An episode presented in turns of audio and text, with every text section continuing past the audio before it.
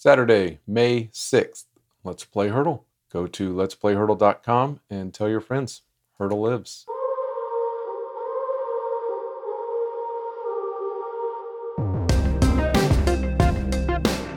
Today's song is I Kissed a Girl by Katy Perry.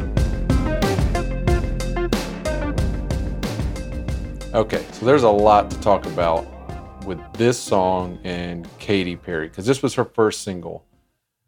Got to be in the Billions Club. Let's just go check. I'm pretty sure it is. Let's look at Katy Perry. Where is I Kissed a Girl? No, it's not. I guess they were still selling a lot of CDs at that time. It's only got 679 million only, but yeah, because this was 2006 or something. So they were still selling CDs. Okay, so, and doing digital downloads and stuff like that. Not all streaming and Spotify wasn't huge. So, okay, Katy Perry is interesting. I saw Katy Perry as Katie Hudson, spelled differently too, as a Christian artist opening for Bebo Norman in like, I was at Baylor, so it was like 2000 or 2001, somewhere in there. Probably 2001.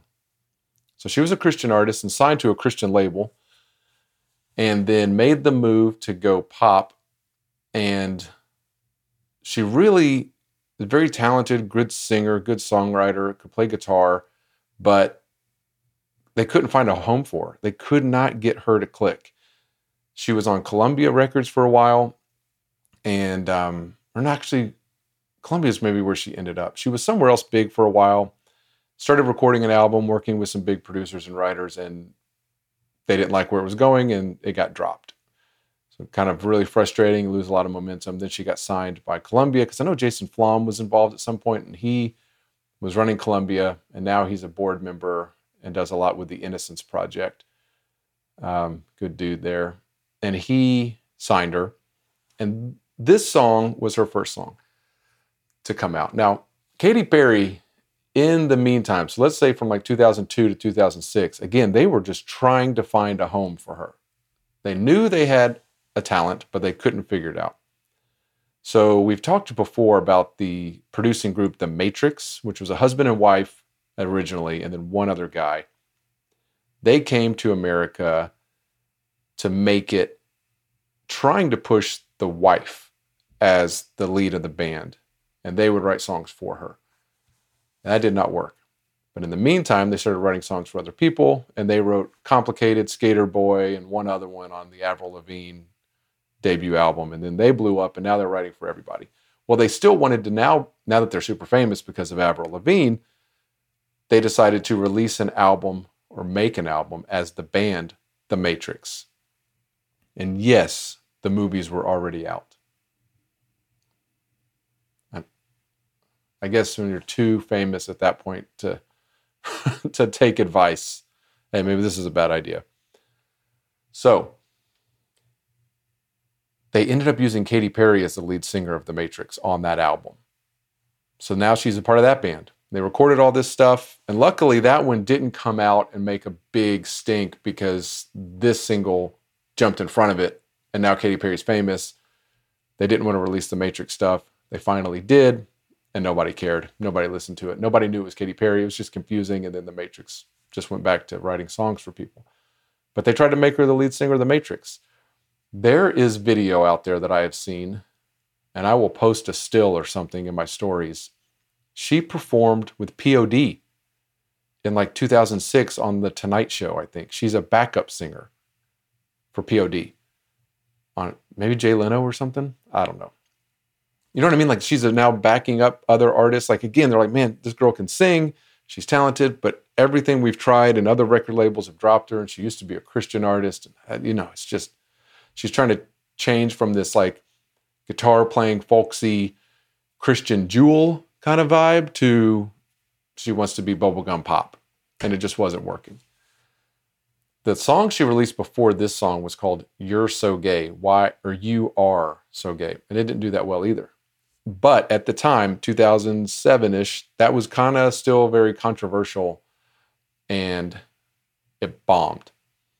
So she had this song for a long time. She had this idea and this theme and the melody for I Kissed a Girl. Um, one, there was already a famous song by Jill Sobule in 95 ish. Yeah, I was a sophomore. 95 that was called I Kissed a Girl. So there was always that, like, oh, it's the same name. You know, do we name it something else? I don't know. Do we change the words? You know, again, it's just like, man, the stuff with Katy Perry is not working. Three of the biggest writer producers on the planet worked on this song. So, first, our buddy Max Martin was involved. Swedish um, producer, writer, who's won Songwriter of the Year a million times because he has more number one hits than anyone else on the planet, including George Martin, who produced all the Beatles stuff. I mean, Max Martin is the most successful writer producer of the planet. So you got Max Martin on it. Then there's a girl, I can never think of her name, Catherine something. Dang it, I think that's wrong. But she wrote Can't Get You Out of My Head. She wrote Toxic for Britney Spears. Like, again, she's written number one hits. She helped write this song or helped tweak it at some point. Then Dr. Luke came in and finished the song and also produced it. Now, again, we could talk about Dr. Luke because that's a whole episode in itself. So I'm kind of waiting if we ever get a Kesha song, we'll tackle the Dr. Luke drama. But he produced this. And this is Dr. Luke at his peak doing this Katy Perry stuff. This song went to number one. So the record label did not want to release it. They thought it was controversial. And the last time she tried to release a song like this called You're So Gay, it bombed and it wasn't working. She was dating the lead singer of Gym Class Heroes at the time, which is what a lot of this album, or maybe it's the album after this. The second album is all about him. Travis, Travie, Travie McCoy, something like that.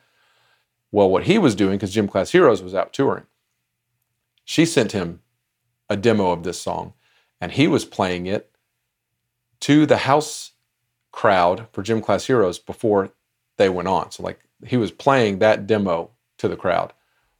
And when she went to go see him live, he showed her. And first she was really mad, like, uh, you can't be playing this song. You know, you can't be leaking my stuff. And then he was like, I just wanted you to see. And the crowd was like all dancing and reacting and, and singing along to it by the end. So that also helped prove like, hey, we might be onto something with this song. This song might be the one to crack through for old Katy Perry. And it was.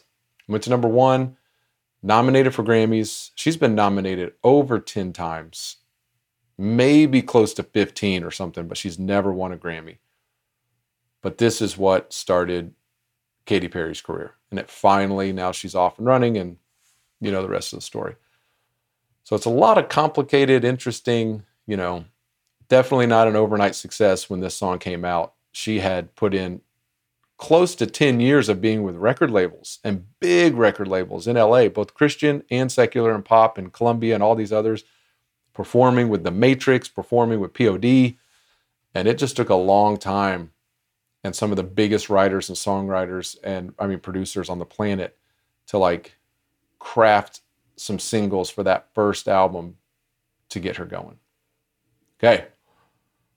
I'm wearing my Rusted Root shirt today in honor of Rusted Root. We need Rusted Root on Heardle. You guys remember them? Oh man, so good and so weird. Perfect for me. All right, guys, don't forget let's play. Tell your friends we are still alive and playing. See you tomorrow. You can play Heardle every day at letsplayheardle.com. And you can watch us here live on Instagram at Let's Play Heardle.